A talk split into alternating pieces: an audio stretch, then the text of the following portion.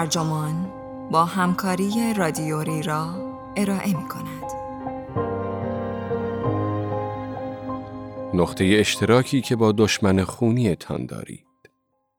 این عنوان یادداشتی است به قلم دیوید برن که در اکتبر 2020 در وبسایت We Are Not Divided منتشر شده و وبسایت ترجمان آن را در آذر 1399 با ترجمه آرزو صحیحی منتشر کرده است. من آرمان سلطانزاده هستم.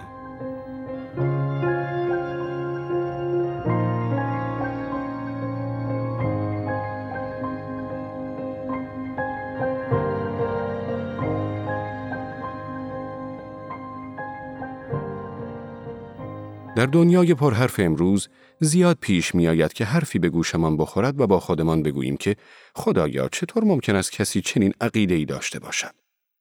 با آدمهایی روبرو می شویم که باورهایشان باعث خشم، تأسف یا خنده امان می شود و فکر می کنیم با آنها ذره اشتراک نداریم.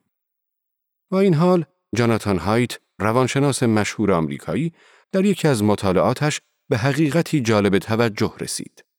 و آن حقیقت این است که باورهای ما هرچه باشند در نهایت به شش ارزش اصلی منتهی می شوند که همه انسانها قبولشان دارند.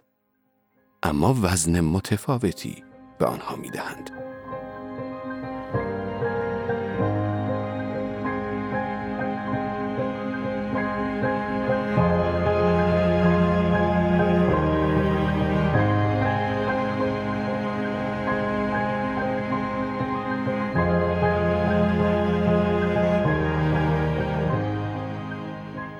مانند بسیاری از مردم من هم هر از گاهی میشنوم دیگران از ارزشها و باورهایی جانبداری می‌کنند که با باورهای من ناسازگارند. جوانتر که بودم این موضوع را درک نمی کردم. بسیاری از این باورها و سوگیری ها در دید من غیر منطقی بودند. چطور ممکن است مردم به چنین چیزهای احمقانه ای باور داشته باشند؟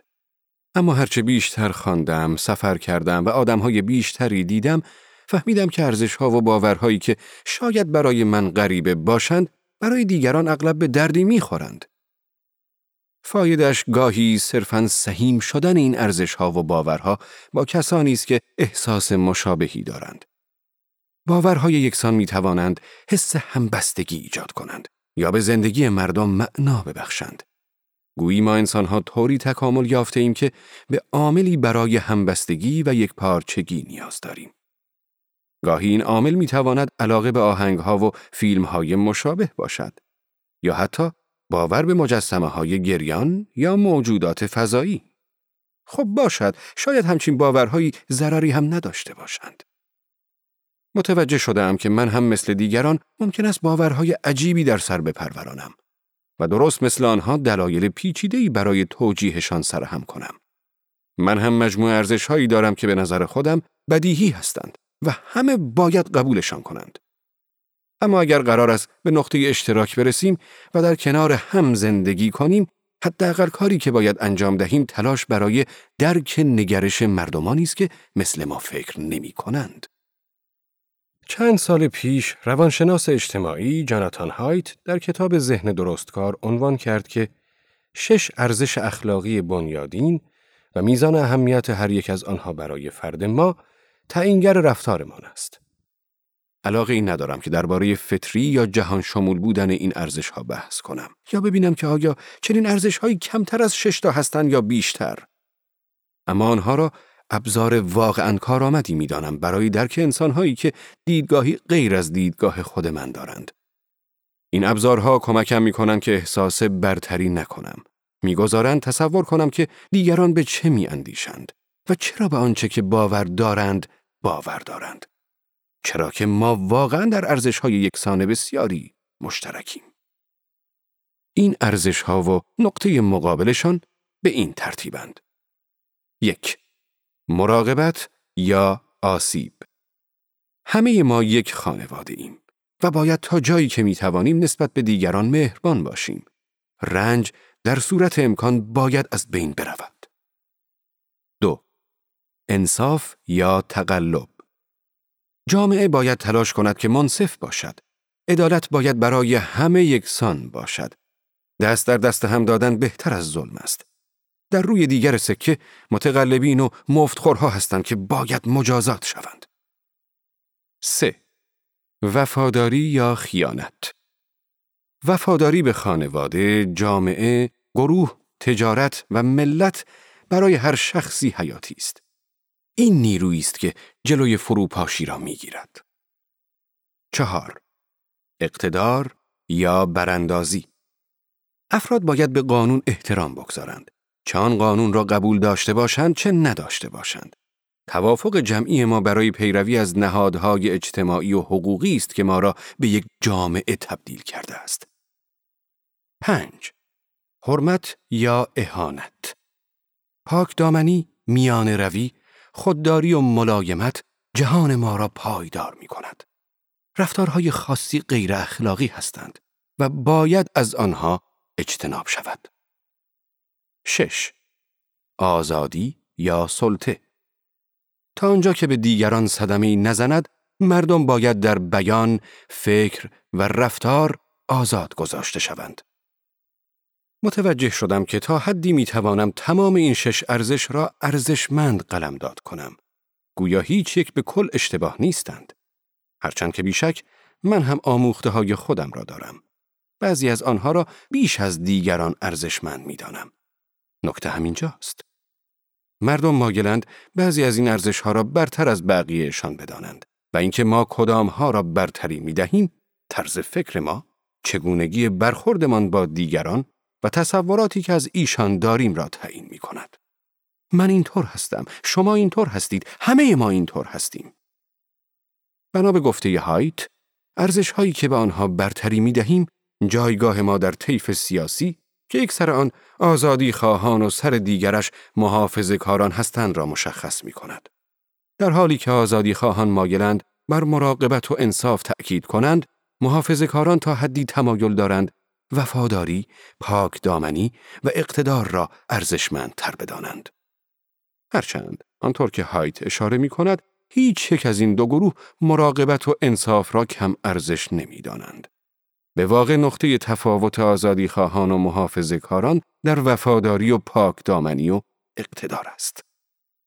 پس برای مثال من اگر کسی باشم که ارزش زیادی برای مراقبت و انصاف قائل است احتمالا طرفدار قوانینی می‌شوم که می‌گویند هر کسی بدون در نظر گرفتن باورهای شخصیش باید با همجنسگراها، دو جنسیتی ها و ترنس ها به عنوان شهروندانی با حقوق برابر رفتار کند.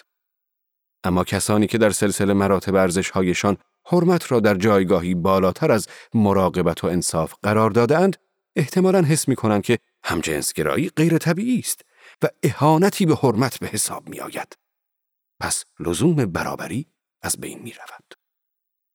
همانطور که اخیرا دیده ایم، بعضی از مردم معتقدند مقررات استفاده از ماسک مخل آزادی فردیشان است. حس می کنند که حقوق فردیشان یعنی آزادیشان بر حقوق جامعه بزرگتر برتری دارد.